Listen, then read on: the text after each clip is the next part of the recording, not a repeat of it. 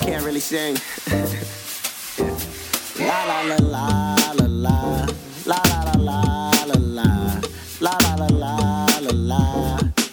Hello and welcome to the SBNY podcast. My name is Peter Kennedy and I am your host. The Sports Blog New York podcast is on iTunes and Google Play, which you can find simply by searching Sports Blog New York podcast or go to sportsblognewyork.com, click on the podcast tab. Any of those articles will lead you in the right direction. Now, of course, if you like what you have been hearing, please leave a rating and review. And do not forget to subscribe for at least one, typically two episodes a week. Unfortunately, this week uh, we're coming to you on Tuesday morning. Typically, we like to come with you all- with one on Wednesday, I mean Monday, and then one later in the week, Wednesday, Thursday, or Friday. This week we had some uh, complications over the weekend, some different things going on. So we're, we're coming to you on Tuesday. So hopefully uh, you didn't miss us too much. But I'm here with my guy on Tuesday, Alec Argento. Welcome to the show. What's going on? Stop making apologies. We do what we want. And the fans listen when we tell them to. Maybe that's the difference between me and you. Maybe I care about You make too many apologies. I mean, that'll make sense when we talk about how I've been feeling as a sports fan. I've been feeling sorry for myself, so I feel it necessary to apologize to everybody else. Not everybody has it like you, all right? I'm a Knicks fan too. That is true. Thank God you're a Knicks fan. Keeps me grounded. And of course, we will end up talking about the Knicks at one point. And of course, it's not for a good reason. It's because Porzingis got hacked. He didn't get hacked. He sent out a tweet. He used emojis. We'll get into that. That's later on the show. But we're going to talk a lot about baseball. And as you can tell by the tone of my voice, which is half allergies induced, half Mets are a joke induced, the Mets are struggling not on the field, but everywhere else. They've actually been winning some games, but it's hard to recognize that with Harvey, Syndergaard, and who knows what else that's going wrong with the Mets. But then, of course, we go across town to the Yankees, who have actually been playing the best baseball across the MLB. And I, as a Mets fan, have no problem saying that, even though, you know, I don't like it.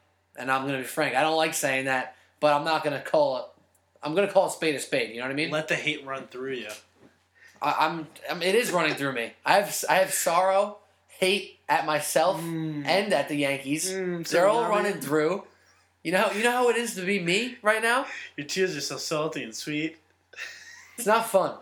It's not fun. So, this weekend, we get news that Matt Harvey has been suspended for three games, which basically means his star got pushed back a little bit, right? Then it comes out why it may have happened, because TMI Terry, for once, tries to not give too much information and says, We're going to keep this one in house. Don't worry about it. It was a in house thing. The Mets are handling it. Okay. And then a picture comes out Really kept it between the cheeks, right, Terry? To be real, t- real tight-lipped about it, I guess, right? yeah, he uh Just doesn't want to have his mouth gaping open or anything. no, no, not at all. He um so the picture comes out and uh, there's a marital aid snuck into the picture to say it lightly. Very large one. It was quite large. I mean, I guess I don't. I don't know. For some people, this is kind of painful right now, but if you don't know what we're talking that's about, that's what he said. oh, we're coming in hot on this podcast also, right what now. he said. also what he said. But the picture of TJ Rivera, poor TJ Rivera and Plawecki. It's in the locker room. TJ Rivera's been playing well. He had a little crown on his head. I don't know, it was his birthday or something like that. And in the back corner of, the of the picture is this marital aid. Quite a large one, according to sources. And then people start saying this is why Matt Harvey got suspended. Because he is the mastermind behind the Mastermind. behind this picture and what happened to be placed in the background of it. But then it comes out that wait, no, no, no, no, no. Matt Harvey got suspended because he didn't show up to a game. Yeah, because he was hiding a marital aid in the locker. he, was, he was too late because he was Too... So I, I'm, I'm going to ask you, sticking. 12 inches in the locker. I'm going to ask you, and I'm going to leave that last comment alone. I'm gonna, if you were Matt Harvey's teammate, what would you rather him get suspended for? The marital aid or actually just not showing up to a game? Oh, the marital aid. You, got, you gotta love that. that. That's that's a funny move. That brings everyone together. Everyone laughs about that. that's a locker room guy. Except for maybe TJ That- Rivera. that's a glue guy. or, or Plawecki. That's a glue The- guy. It was, the, what do they care? it was his locker. their, their whole thing is a joke right now. It's adding some levity to an already disastrous season. Well, you know what? It it really covers the fact that the Mets have won their last couple series. Could you name one other franchise in the MLB that that would happen to? If I told you that that happened to a team, what team would you guess? Um, maybe maybe the, Sacramento Mets. Kings. Yeah, the, the Mets. It, it The would- Jets. that How would never. No, in baseball, that would never happen. Well, another the Mets, Jets, and Knicks synonymous, just across three three different sports. That would never happen to another team in baseball besides the Mets. I'm trying to think really hard about what other teams are like a joke. You know, maybe Joe Maddon does a weird theme day for for the Cubs. that that would be a weird t- team day. I agree. He'd bat it seventh in the order. Yeah. Oh my god. Uh, well, it was just so bizarre, and it hurts so bad to be a Mets fan right now because not only are the Mets struggling overall, we're still under 500. Not only are the Mets dealing with horrible injuries to all of our best players, but now all this off the field drama is going on, and on top of all that, the Yankees, who we have to hear them talk to us every day now, are the best team in baseball. It's brutal to be me right now. Feel sorry for me. Yeah. No. You- yeah, no, I'm not asking you. I'm telling you. I, the Kings don't concern themselves with problems of peasants, Pete. I told you that this morning. We don't we don't worry about that. no, but I, I do want to say I, I I've been like firm on this the entire year. Uh, maybe firm's not the great choice of words after that last topic. You're just rolling with all these, huh? I have an accent, but That's you, not what you, she you said. can't you can't you can't change your expectations on this team just yet. It's it's awesome. They look like a playoff team, but that- Clarify that- for the listeners that you're not talking about the Mets. no, talk about the Yankees. you, you can't exp- like everyone thinks right now that the, I, I everyone. I, listen, I, I I always say Yankee fans the worst. Um, I don't think I'm the worst, but most people are the 27 rings flashers, and they can't really name anyone on the team from like three years ago. Can I can I actually give you some props? Wow. Because you know how you just said you think Yankees fans are the worst sometimes, and you are a Yankees fan. Well, as a Mets fan, it's really easy for me to say and think of many examples of Yankee fans being the worst. Because you know, last year people were complaining that they're going to blow it up and they're going to rebuild. Now, all of a sudden, they're the best team in the league right now. The Yankee fans are, you know, watching all 18 innings last night, and they're freaking out and they're talk, texting to me about every pitch. By the way, if you watched all 18 innings, God bless you. I I- people at work in the morning. So wait, so this is why I'm going to give you credit here. So you said the Yankee fans can be the worst. You're not. This is what you are.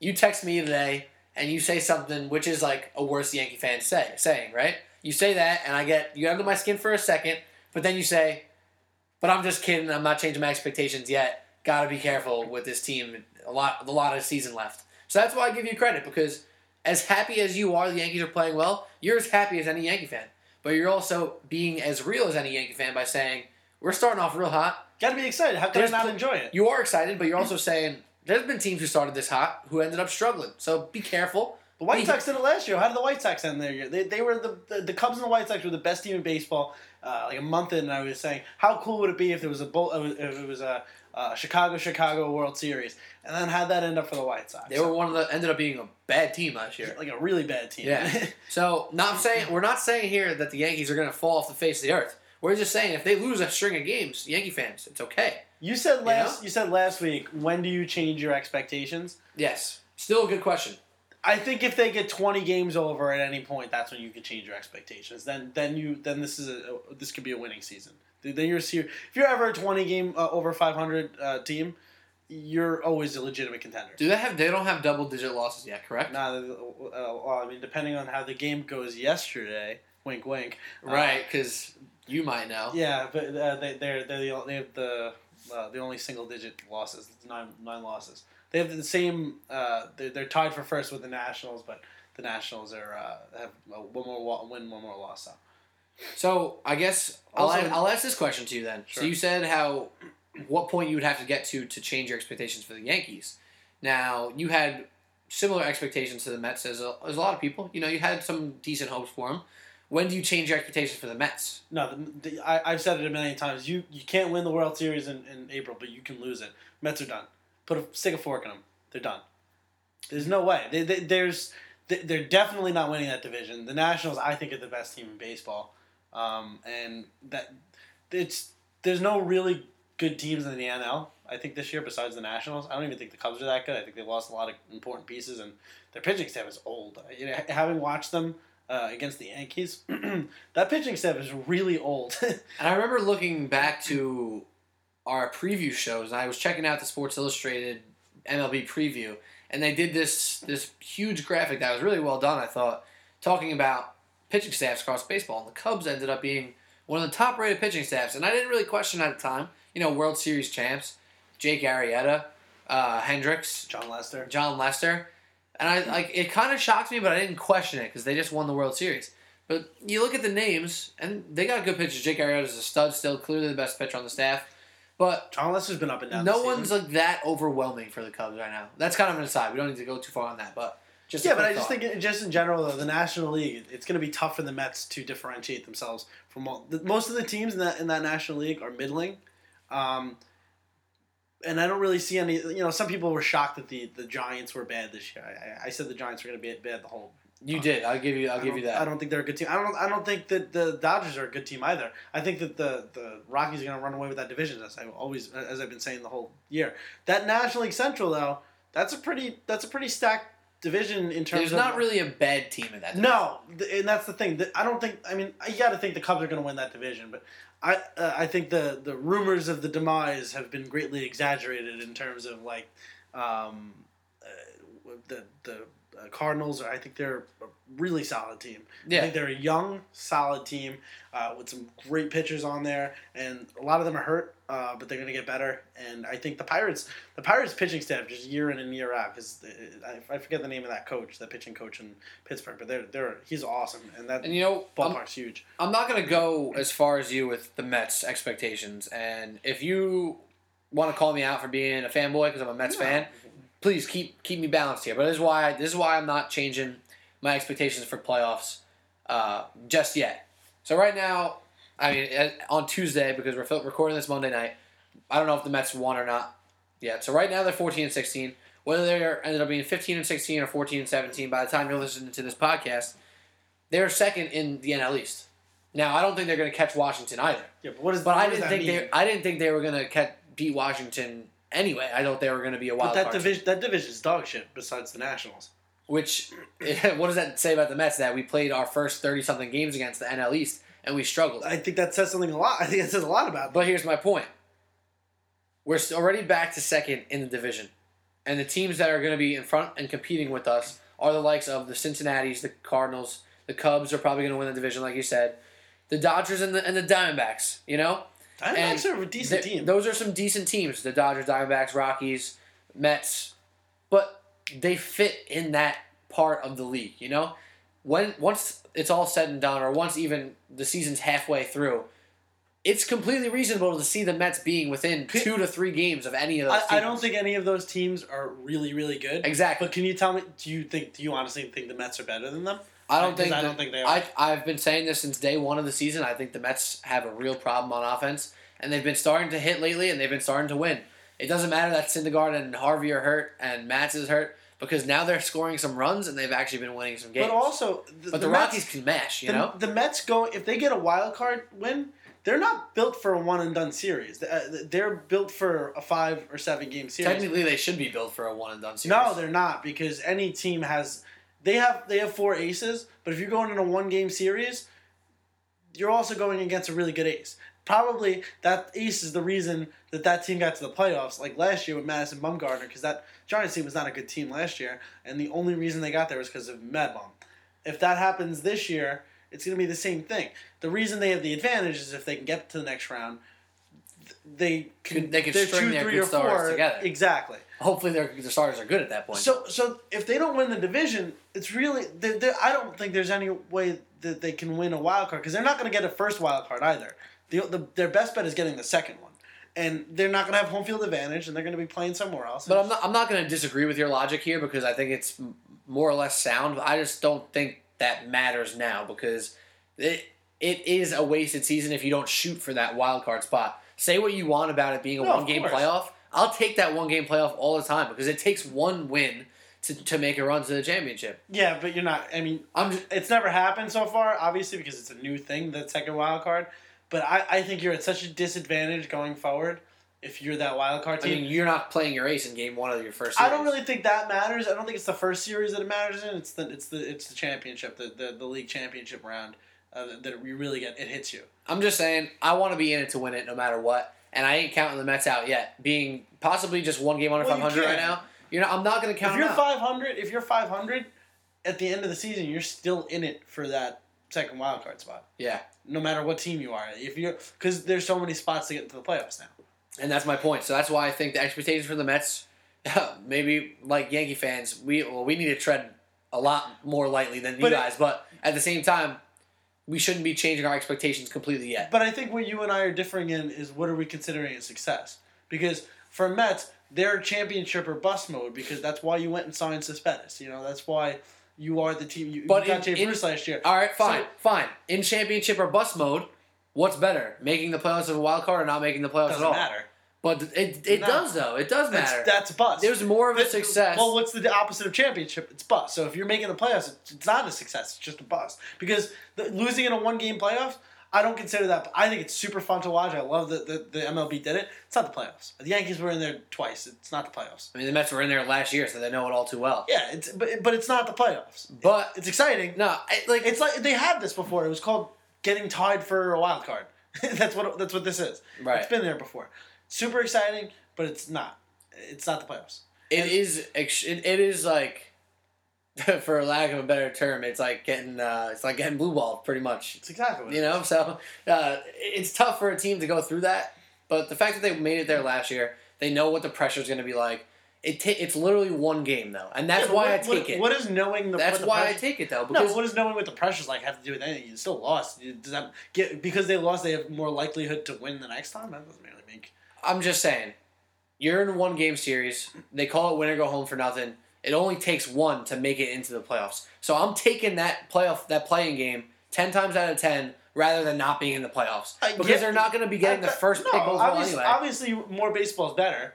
Right. But, uh, but I'm just saying, the end of the year, they don't win. A, they, they don't win a World Series. They don't get to the World Series. It's a bust of a year. I think it's a better success if they're a wild card and make it to a championship series than it is if they don't make the playoffs. I don't think it matters. Yeah. It- but it does I, I don't think so because if they If they- your team's in the playoffs every year, then you set a foundation for your you franchise to, moving you, forward. You need to win that division at some point, uh, so that you can like hang your hat on that. Your window is. I've said this Absolutely, before. but Your- what does that have to do with- your window is so close? Is, is is a lot more tightening than you think it is. I think. I know it's tight, but it like after this year is next year going to be like, oh well, we're going to tank for we're not tanking next no, year. You, I, you, I, you, I think you have two. so you don't think it's a positive thing to be in the playoffs just to set that foundation for a winning culture, no matter if you make it to the first round, second round, third round, or, or World Series.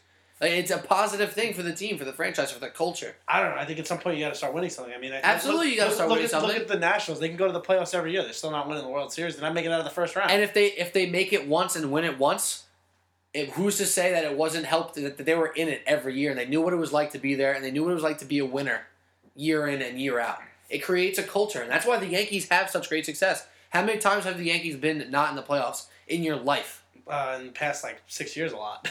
How many times? Uh, they didn't make it last year. If you count the, do you count I'm- the wild card rounds? I count being a wild card in the playoffs because that- it technically is. That's different. That's different for me then, because uh, then I guess they made it like they've only missed it like four times in the past like six years. And years. what is, what's the best thing about the Yankees? Their winning culture. No, but but see, that's what I'm saying though. It's, Being being but- there But no, but, but see, the, you now the Yankees have, have built up until this is why they, they got rid of everyone because they were just mediocre. Being in the playoffs doesn't make you a good team if you're making the second wild card or something like that. You're a mediocre team because you can get there maybe two or three games over 500 that second wild card sometimes. So it, it this is what ha- kept happening to the Yankees and it wasn't success. If you just keep going to the playoffs and not winning, it's not success. That's exactly what happened to the Yankees and it was and that's exactly why they needed to change things. I agree with the fact that it's not a true success because the true success is winning the championship, winning the World Series, no matter what. But it's not like in in the MLB, the best teams are going to the World Series every year. We, me and you have literally talked about the Kansas City Royals making back to back World Series being a, a fine team, not even that great. I think there's a point where you should start recognizing that maybe the Mets didn't belong in that World Series that year. Absolutely, and they were, but that's fine. But they were there because they had the chance and they got hot at the right time. And Fair. Daniel Murphy That's hit fair. eight home runs in That's fair. eight games. That team's And- not the same though. crazy thing. What the team now? Yeah. Oh, absolutely. But that's my my point is that you don't know what happens till you get in the playoffs. It's a fair The point. Royals made two in a row. The Mets made one. Could have made two in, in, a, in a pretty short amount of time, a couple of years. And the reason that they were there is because they made it into the playoffs and got hot at the right time. That's all it comes down to. And the fact that the Mets are so cold to start this year off means that their hot streak is more likely to come later. And no offense to Oh, the I don't think it mean. I don't think it means that. I don't. I don't think just because you start out slow that you're guaranteed to have a hot I streak to balance it I out. I said more likely. I said more likely I to don't. come Yeah, later. but I disagree. But it's happened to them before. When Cespedes came and uh, came back from injury last year, last year. and you said it absolutely did. They weren't even close to the playoffs last year. Cespedes was hurt. He comes back. They go on a nice streak, and they ended up being a wild card. It didn't mean anything in the long run. But as a fan, I'd rather be in that play-in game than not. Just saying. All right. This is a Sports Blog New York podcast. We're coming in with a lot of stuff about baseball right now. Coming in hot, some would say. Not as hot as Harvey was into Plawecki's locker room. Is that what we're calling it? The quote unquote locker room? uh, In Plawecki's quote unquote locker room. but it's, I don't know what else to call it at this point. I don't know, man. but hopefully you're enjoying the show so far. If you have any thoughts on this, because it is a good debate, whether the play-in game, whether that wild card play-in game is worth it, let us know. Tweet at us at No, no, no, no. Change it. Whether it means something. Sure. Of course, it's worth it. If, if, if you if you get there and you can make it past it, but it doesn't mean anything if you get there and, and don't succeed. But you can't you can't succeed if you don't get there. Yeah, but you could also fail easily. That's what I'm saying. Absolutely. So Yeah. we're just we're just on two sides of the coin right now. Nah, I, I still I know what you're saying. I disagree with you. Still. I still think it's silly. Well, subscribe, rate, and review to the Sports Blog New York podcast. I'm a, I'm not Alec Argento. I'm with Alec Argento. Wish. And I'm Peter Kennedy.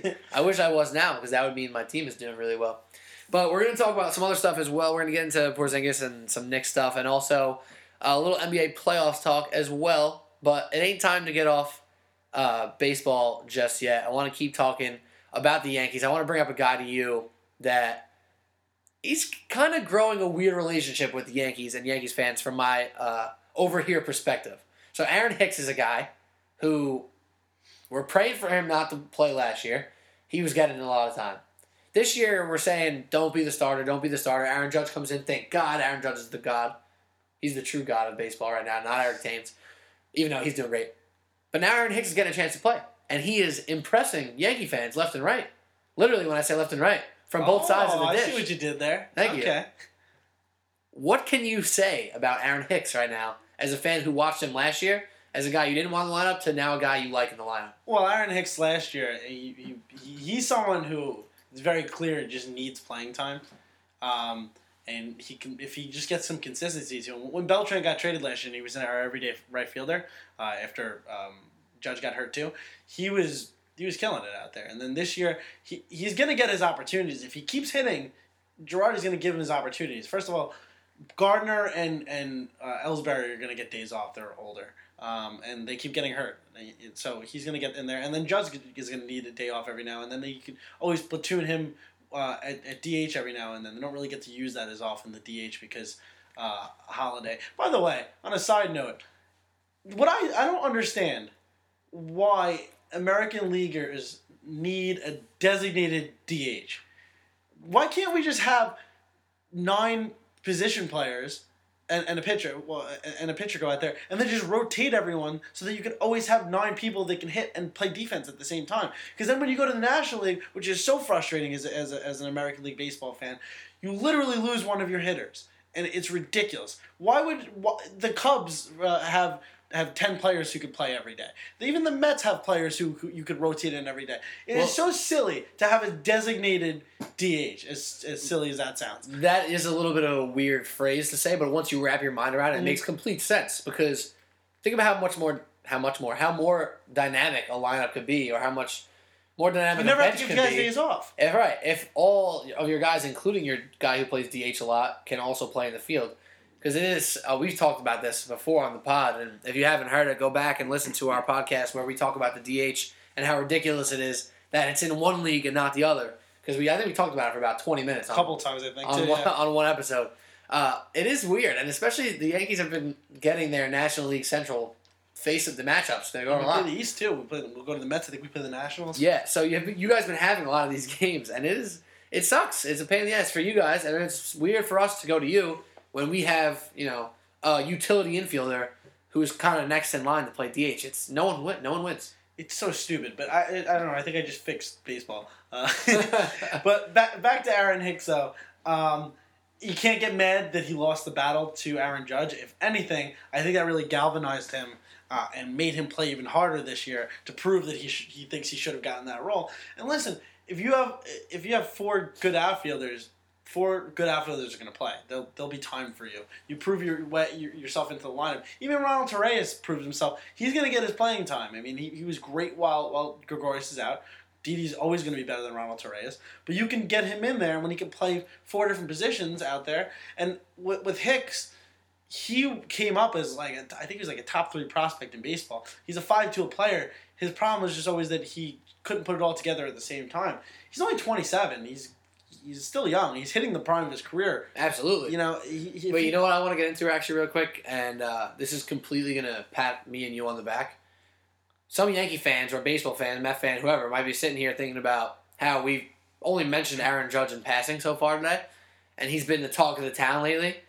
That's just because Alec and I have been talking about Aaron Judge since literally the first day of the season. I posted it on my Twitter the other day, and I said, from day one, we have been on Aaron Judge saying how he's gonna have all this power, he's gonna hit home runs by accident.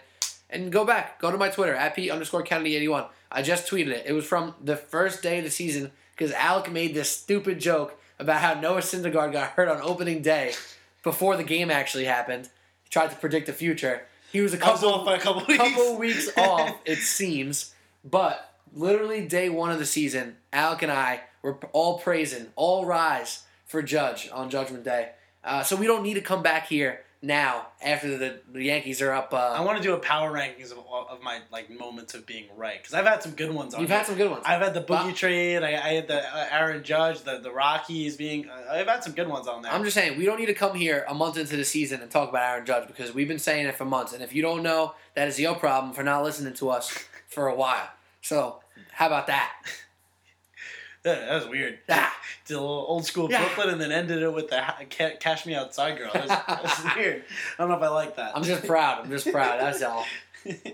uh, so what are we talking about? Um, We done with baseball? Yeah, we're done with baseball. This is Sports Blog New York podcast. Hopefully, you've been enjoying the show so far. We touched a lot on the Mets, a lot on the Yankees. Uh, let's do one final line on Mets and Yankees baseball right now. New York baseball. Give me, give me a, just one line, whatever comes to your heart. I just I, I'm a little annoyed that the Mets and the Yankees aren't both good at the same time.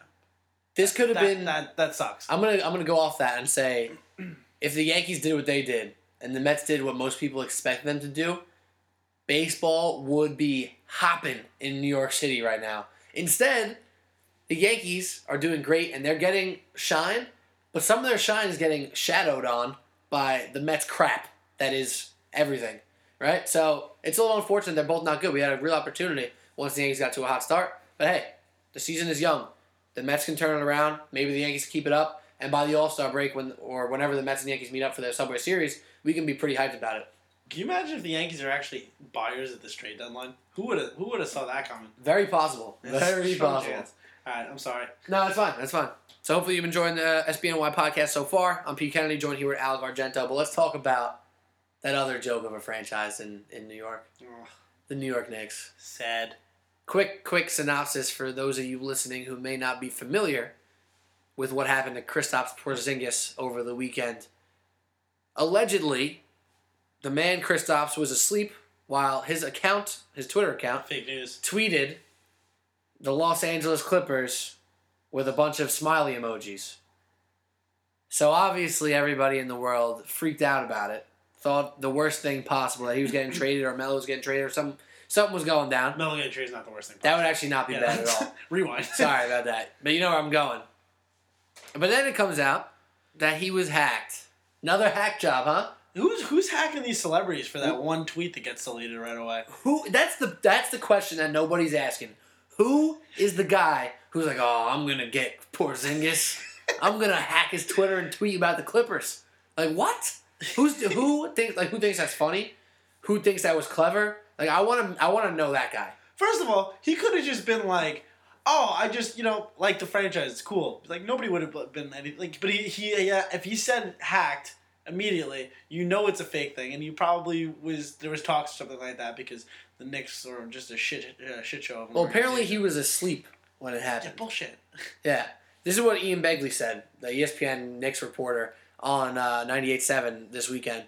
He said that because there's other people who have access to his Twitter. They're whatever his agent or manager or whoever does it. They have access to his Twitter, and they got contacted right away after it happened and deleted it. They Could- deleted it. Could it. be like? didn't even could could it have been like an intern who has the password but thought it was his phone or something like that? No, because that happens with like politicians and stuff like that. Yeah.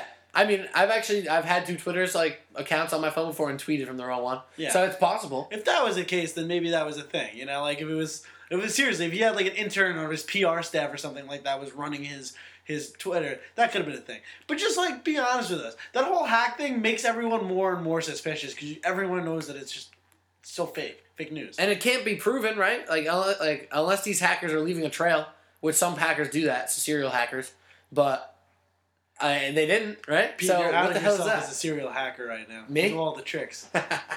You'll never know. I'm putting the podcast on everyone's computer, like YouTube, like the U2 album from a couple years back, That was messed up. right? Yeah. But this is my question: The Knicks find a way to get negatively put in the news, no matter what.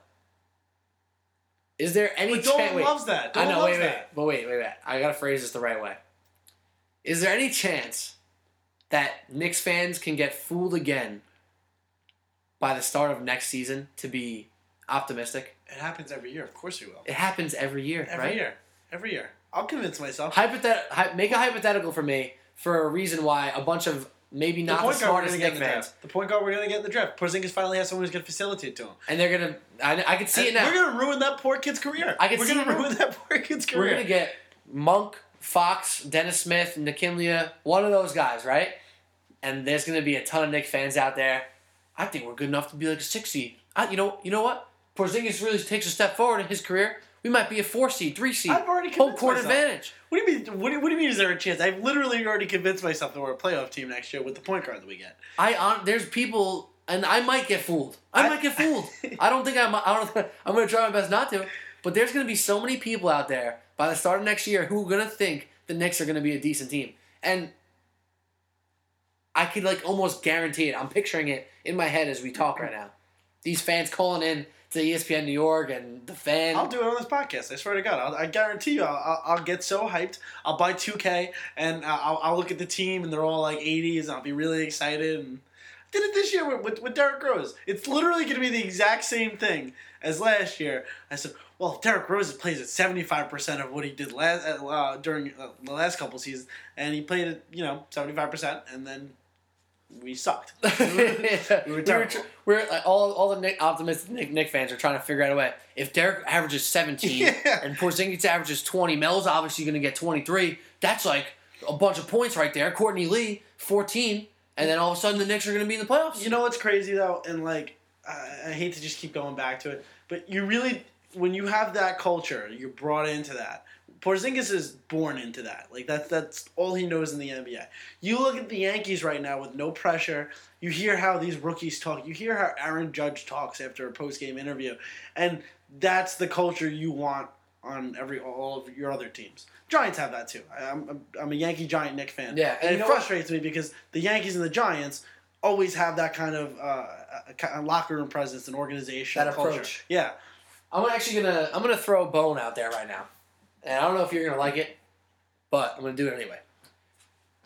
The other team in Madison Square Garden, who's actually in the middle of a playoff run Ah, that we don't talk, we don't really talk about on this podcast, I'm tuning out, boys. not because we hate hockey. It's just Wrong, because I do.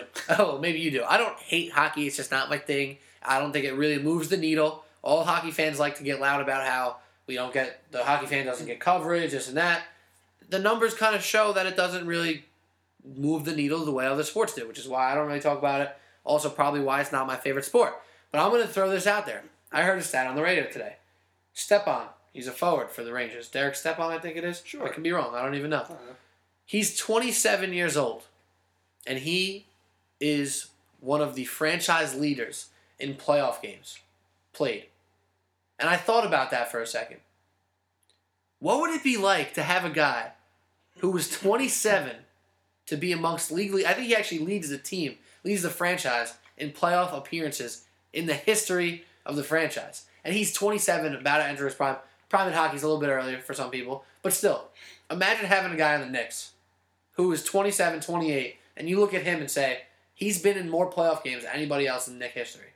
Well, I couldn't imagine. literally, if they have a rookie who went to the playoffs three times, they probably have someone who's broken the who's broken the record. Like, Sure, but even still, to have a rookie who's been in the league for five years and even made three playoffs is absurd to me. Is absurd to my Knick fanhood. You know how I said about the Mets making the playoffs creates the culture? That's exactly what the Knicks don't have. They don't have the culture of we're gonna win games every year. No, so we're a losers franchise. We're going to stay losers because that's what everyone expects us to be. And then when they get hot and actually get good, soon as it hits the fan, they fall back into the losing culture. Which I think you make a much stronger point with the baseball thing. But in a sport like basketball in the NBA, if you're not tanking down for a specific pick for a specific player, you want to win games, and that's why teams like the Heat crawl, like clawed for every win they could. They almost made the playoffs this year, made an eight seed, which would have meant nothing, right? But that winning culture means a lot from year to year, especially for young teams. Which the Knicks are actually a kind of a young team for once. You know, they have all those old guys kind of hanging on and dragging us down. There's a lot of young guys there. If they figure out what it's like to get a taste of the W's, I mean, look at the Warriors. yeah, look at that. The Warriors were trash for forever. They made a playoffs, then they made a second round, Yeah. then all of a sudden they made it to a finals and won, and then boom, best team in the league. It's it takes a little it takes a little time. Mark Jackson set that culture. I, I love when Steve Kerr like gives props to Mark Jackson, who's now doing broadcasting, obviously for Warriors games all the time. But you set up that culture, and it, it leads to something in the future. It's super important. It's probably the most important thing in player development is bringing them into a culture. And that's another. I, I, I keep bringing this back to the Yankees, but you know these are kids that um, I don't know losing. They had great success in the minor leagues too. So you want when when you bring in when you when you have people that nobody on this team knows success before you know they're not winning national championships or something. It's hard to have no success before the nba so you don't have that kind of level. And then you just expect to go in because you're a top pick or you're a free agent. There's no leadership there. And there's no one telling you how how to behave and how to act. It's hard when you're in new york. If there's if, if you don't have anybody telling you how to how to act how, how to get away with things and and just live your life you're gonna get caught up in it real quick. I mean whoever thought i didn't think it was gonna i'm surprised it took this long with Porzingis. For him to mess up. This- Yeah. That's what I was going to talk to you about. He's not really getting a lot of heat from Knicks fans for what he did, you know, skipping the exit interview and this and that, which I think he didn't because so many fans literally understand. I say like I wouldn't want to go to that damn interview either, Yeah. right? So that in that sense is understandable. But when you think about it like this, is it really right for a second year player who's 21 years old, 21 or 22 years old, to be skipping out on an exit interview for the franchise? Well, it starts at the top. Well, not the top, because I actually think, and, and people always say this with the Rangers. Uh, why why can't Dolan be like uh, how he was with the Rangers with the Knicks, where he got just a good guy he could trust and uh, he could run the organization. He tried to do that with Phil Jackson. Phil Jackson has made the team somehow even more of a mockery, um, and they don't respect this man. He doesn't show his face ever. Uh, organizationally to the news to, to whatever it is to uh, to journalists and everything so why would Porzingis want to go talk to this figurehead? He has. I mean, he shouldn't be doing. He should be going there. But at the same time, Phil Jackson should be more involved with the team. He doesn't take accountability for anything. So why should Porzingis feel like he has to take accountability? That's the culture that Phil Jackson now uh, put onto this uh, team. He was supposed to come there and change that. He was supposed to bring a winning culture. And the culture he brought was watch your back because who knows what's going to be said or done to you about your game or about your off the field. Yeah, the only time he comes out is to talk crap about like Melo or something like that. That's what it feels like a lot, right? And granted, you know, he came out and talked for like an hour or however long he talked Which, his by the last way, he signed Melo. He was the one who gave Melo that Yeah, contract. I know. You don't. We can't go down that road. Right. We can't go down. that Sorry. But no, he, you're right though. You're you're totally right. He comes out and talks for 45 minutes in one press conference a year. And granted, he maybe he says 40% of things that make sense and are reasonable and are constructive. And maybe maybe he says more than that. Maybe it's 80% of things are reasonable or fine or you know go in one in one ear out the other. But it's that 10%, that 20% of things that he says that is ridiculous. That pisses off old fans. It pisses off new fans, and clearly it pisses off his players. So it's a lose lose for him and what he's been doing, what he's been pulling off. But I'm going to say this before we move on to talk about the playoffs a little bit because there's some exciting stuff going on with the playoffs. Like we both said, I feel really confident there's going to be a large number of Knick fans out there next year who will be hoodwinked, who will have optimism in the beginning of the year. Count me in. Sign And I may be one of them, but I'm going to try my best not to be. I'm going to take a play out of your playbook from the Yankees this year. Hope for the best, expect the worst. Even if the best starts taking place, I ain't putting all my eggs in one basket yet. So with the Knicks, we have a long road ahead.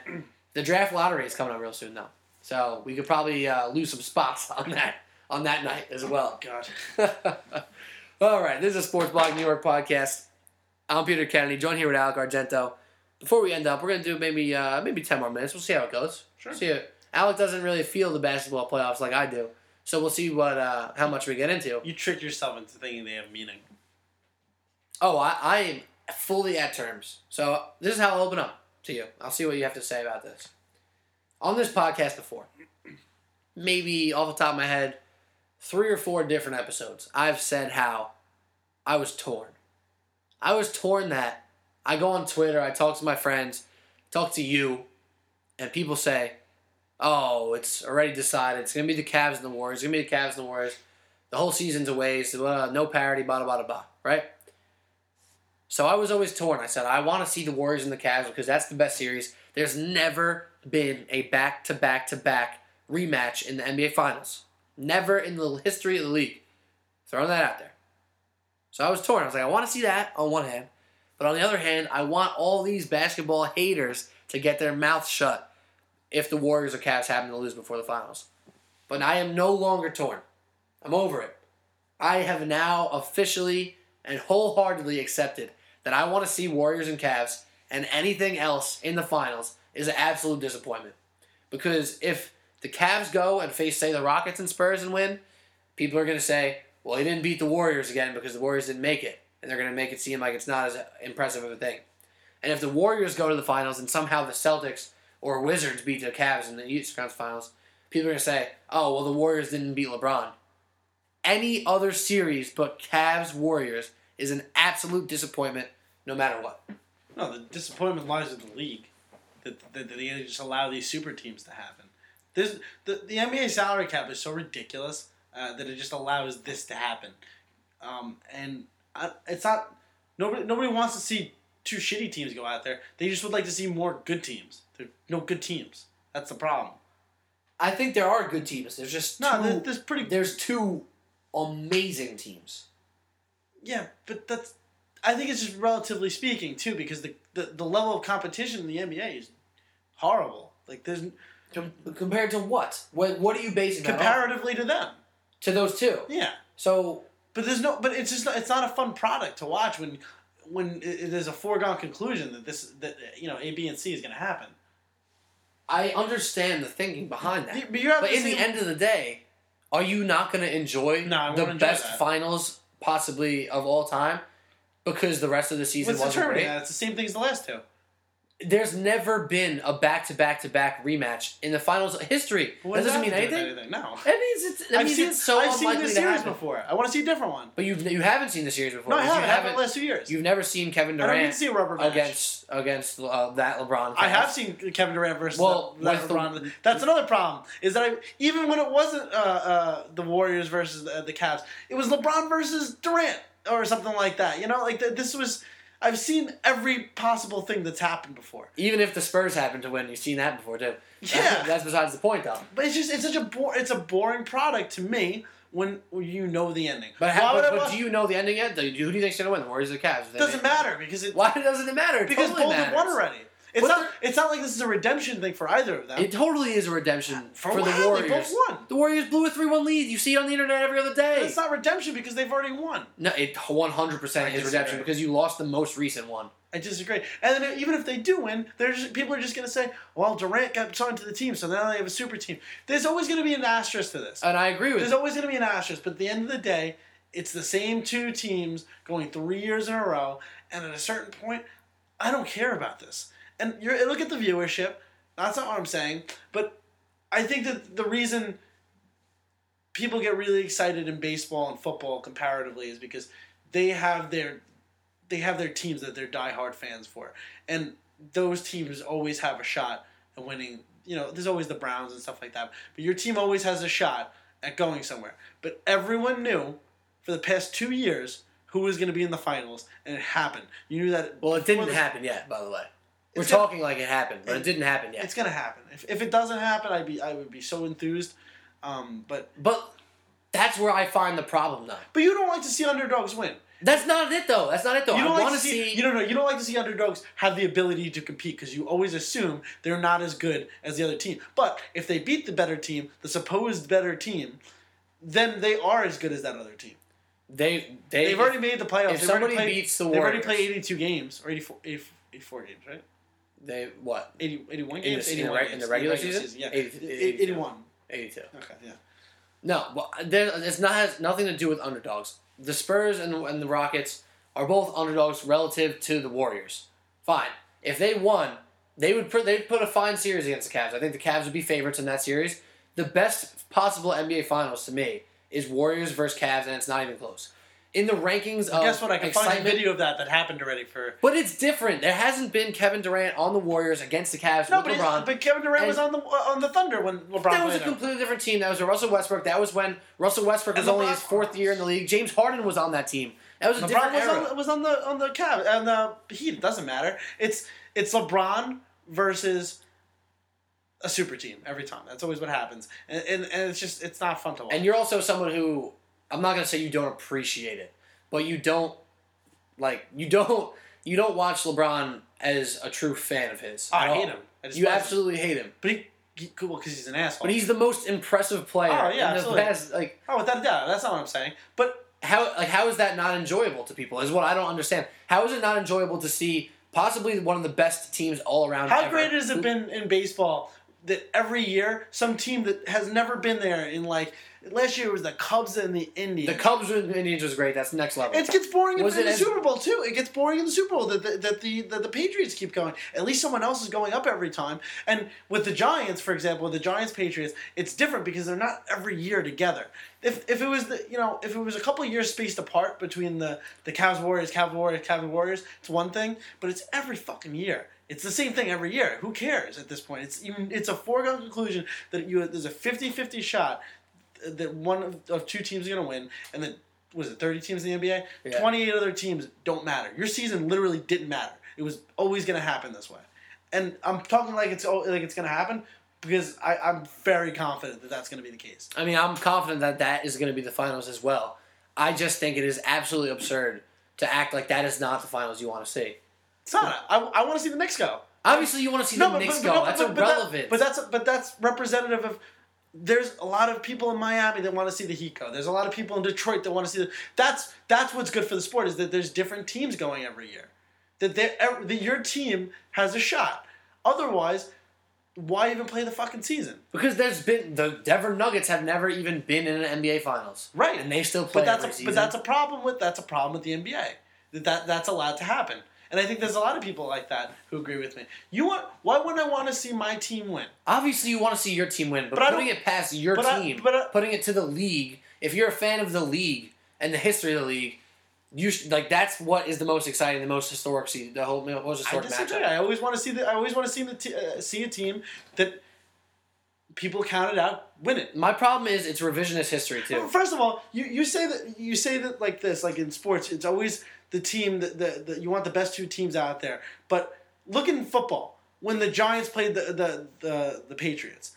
That was not what you expected, right? You th- you wanted the who was the, the one seed that year? Was it was no it the. Cowboys? I think it was the, The Cowboys Packers, that maybe? year. Something like that. You would have wanted the one versus one seed, right? You didn't. You got one versus a wild because card. it was And that my wild card personal was- team. But exactly, exactly what I'm talking But if. I'm not rooting for a team, which I if say the Giants weren't in but the that's playoffs, not. But, the, I wouldn't you're, be you're not thinking of it the right way. You, you want your team to always have a shot. So if another team's, uh, uh, if another person's team in another city has a shot, uh, that every year it's different. It could be. There's a possibility that it's different. It doesn't have to be. If if it wasn't already assumed before the season started that that was going to happen. And it, it just happened by chance. If there was a you know a streak where they were down and they came back up or something like that, that's one thing. It's just not what happened.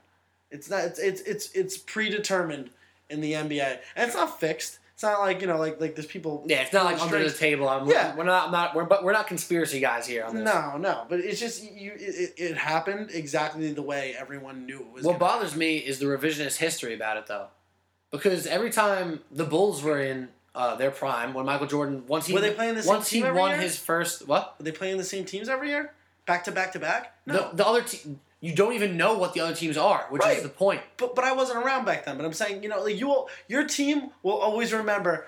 You're gonna always remember if if the Mets don't win another, just hypothetically speaking, if the Mets don't win a World Series for another 15, 20 years, you're gonna remember the time that the Mets went to the World Series. And lost to the Royals. But you'll remember that, Yeah. and that was a great season for you guys. That was super exciting. You had so many good memories of that season. You have that now. I also have great memories of 2006 when they lost to the Cardinals in the NLCS. That was a phenomenal year until they lost to but the but that's what I'm saying. So your, but your team always had a chance. Sure. The, your team But they, they like I don't. The revisionist history is what bothers me. So you look like I mentioned with the Bulls and Jordan and stuff like that. It's like across across the board, not just with you know Knick fans or Bulls fans, whatever. It was the Eastern Conference Finals that are more known in Right. most of Jordan's uh, playoff runs. It was really only against the Jazz because they played them twice that it was super memorable in the finals. The other ones aren't super memorable in the finals. It's more memorable him losing to the Pistons in the in the Eastern Conference Finals. More memorable him beating the Knicks and the Pacers and, and all those teams. So, in that sense of the word, he faced just far inferior teams in the finals, and it diluted the final product. So why Yeah, would I not want not- the but not- like a better But, but at least final? at least you were getting that Eastern Conference Finals. You're not getting that with in this. But and but the thing is, people look back on it, and this is what's going to bother me in ten years when people, everybody remembers this as some great rivalry, right? This is in ten years. You could see it now, thirty for thirty. What if I told you the first ever back to back to back rematch, and everybody talks about it like it was this amazing thing, and there's this great rivalry between LeBron passing the torch to the Warriors, right? Or the, whatever you want to call it, or LeBron taking it back after he lost the torch. It's going to be all shown as this beautiful thing, this great rivalry. Meanwhile, during the actual finals, during the actual season, all anybody who can, can do is complain about it. When people don't appreciate the greatness of LeBron James, the efficiency, the remarkable think- offense I- of the if Warriors. you don't appreciate, okay, that's not that's not what I'm saying. That's what, but that's what I'm saying is, no matter what you want to say about the predetermination, the Warriors are one of the most talented offensive teams of all time, if not the most talented. LeBron James is, no matter how you skin it, a top one, two, three player of absolute all time. No questions asked. He's doing remarkable, remarkable things. No matter how you skin the cat, you have two absolute forces in basketball history facing off for the third time in a row, and that is exciting to me. I, I'm not sorry about it. So all these people, I don't even feel bad for all the people who are going to not tune in and watch the finals. This it's their loss because this is going to be a historic finals. And honestly, I don't think it's improbable for the Warriors to come in and win in five, or vice versa. yeah, but nobody cares. And then that's no- not no, no nobody. No, but that's it not would I'm saying. be two historic powers head to head for the third time in a row. Well, no, it's the, it's the Warriors versus LeBron. It's One power is LeBron, Yeah, and the other power power is the Warriors. Fine, however way you skin it. But that's the biggest thing too. Is that it's it's not just the Cavs going every year too. It's LeBron going every year, which is also another side that I know I don't care for. I don't want to see him just have the. I, I'd like to see another team go. But is I- that not is that I not thought a it was exciting. of jealousy right there? No, like, it's not even That's jealousy. the same thing as me I getting wasn't- upset about the Yankees I wasn't winning. jealous when I wasn't jealous when when the Cubs won last year or the Royals won the year before. Uh, you know, the year before or the like. You know, go down the line. It's it's exciting to see teams that don't usually get there get there. That's cool. That's good for a sport. Is that your team always has a shot. In football, your team always has a shot. Every year it's different. But you know now it's been a little bit different with the uh, with the Patriots. It gets boring too. I think I think if you asked everyone in the country who you'd want to see next year outside of the New England area, nobody would say that they want to see the Patriots go. No, they wouldn't. It But- gets boring. It's, But it's my point is, when do you reach the point of it is just so impressive that it's not boring? When do you get so impressed by a team or a player that you're no longer bored? I don't get impressed. I, I, want to see some adversity. That's that's cooler to me. Is when you have like a streak where you've been like really crappy and it really affects you and you have to build it back, like the like the, like the Indians last year or something like that. The, the even though the Cavs sucked in the second half of the year, didn't matter. It literally didn't matter. They literally flipped the switch. It just doesn't matter. So that's the whole problem is that nothing matters because it's always gonna be this the outcome, and that's kind of a crappy thing. And that And- another thing about the revisionist history, nobody really cared about the NBA for a very long time. That is true. So- People do forget about that. the NBA was not a like a, a commodity There for was a very long time. Like people try not to talk about this, but there was a real drug problem in the NBA in the '70s, and there was times in the '60s where the NBA finals weren't even on live television. until like like probably Jordan. I mean, it was wasn't No, really no, Magic and Bird really brought it back. Was it? Yeah, No? no, absolutely. I mean, it was really only two teams at that point too. And, that- it was a, one of the most. It was the No, most was historic time of basketball history. No, I know that, but it might be a revisionist history thing too. There was like ten teams in the league. You know, like it was. It At that point, no, there was there was It was close all- to thirty at that point was there? in No. eighty because it was after the NBA ABA merger, that whole thing. Still though, the NBA does not have a long history. The NFL d- doesn't have a long history. It has a longer history than the NBA. Baseball is just a sport of history. Yeah, Um, you know, and you know, I'm sure hockey has some history in there. I don't know how long that's been around. those the Canadian sports, but I it's it's it's a has a small sample size to go back. To. There's only been like a handful of you know elite elite players overall, and and you kind of think about those guys because they just keep winning championships. I bet I bet that there's probably ten people in the league who have a championship from every uh, every champion like have a ring from every uh, championship. You know, you have you have the Yeah. LeBrons, you have the oh, absolutely. The Kobe Shaq, like there's clearly like an era for each great, yeah. and then there's a few plugged inside in, in I, yeah, I'd be, I think you'd be hard pressed to find somebody on uh, on one of those teams that doesn't have multiple rings. Like I'll, I'll, I'll tell you the guys who don't. It's the Dirk Nowitzki and the Mavs. Ra- Right. One one random. The Detroit Pistons with Chauncey Billups, Ben Wallace, Rasheed Wallace, Tayshaun Prince. They have one random one stuck in there. Then it was a lot of Spurs. It was a whole lot of LeBron. It was Celtics. The, uh, Celt- well, the Celtics only won one. The Paul Pierce, Kevin Garnett, Ray Allen. no, but before that they won. Oh yeah, lot. they have the And most Lake, in, yeah. in history. I mean, the Lakers obviously with Shaq and Kobe. The Rockets won two when Jordan wasn't in the league randomly for Yao Ming. all those reasons. Yao Ming didn't win, but uh, I, I I understand where and I get frustrated, but I understand why non true like non big NBA fans do get upset about about it because they look at it and they say, what if like I was a Portland Trailblazers fan and you go into the, into the season thinking, hey, maybe we could win 45, 50 games, but there's absolutely no way we're getting out of the second round. Exactly. And it's got to be frustrating. But if that's your if that's your mindset, then you're not going to get that chance year to year to year. It took even Jordan years to finally get over the hump. It's going to take Giannis Antetokounmpo years to get over the hump, which is why I said on this podcast, this very podcast, It even took LeBron years to get over that. it took him years to get over the hump. Like this win, this well, Giannis ended up not winning in the Bucks when they lost to the Raptors. But if they had that one series win against the Raptors in this round one, next year it could have been that much easier for them to get over another hump. And that's how it goes. That's why I think basketball is great because there's season to season storyline.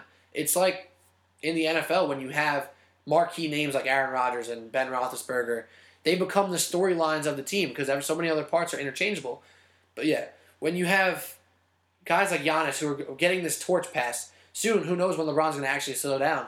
But it's all these years of uh, growing where not making it over the hump to that one time where he finally makes it. took the Pistons years back in the Bad Boys.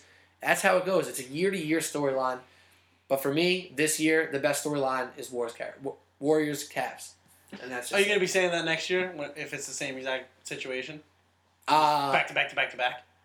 I think there you've probably reached the point of like, all right, it's going to be frustrating for everybody, but if they're still the two best teams what, in the league, what do either of them have to prove though? Left. What do they have left to prove? well, I mean, LeBron's still fighting for Jordan's sake, I guess. but the Warriors are still fighting for their p- point in history too.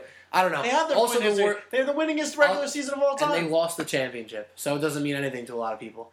That's true. I'll also just I'll I'll say this before we go: the Warriors can't keep everybody forever. Remember that.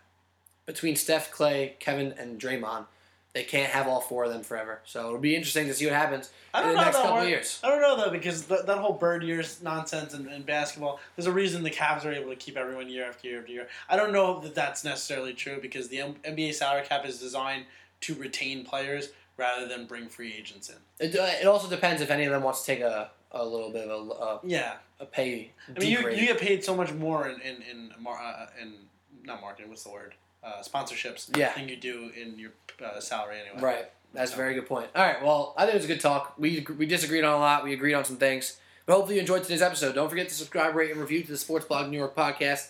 For Peter Kennedy, Alec Argento. hopefully you enjoyed the show. Have a good day. We'll be back on the show with another episode later in the week.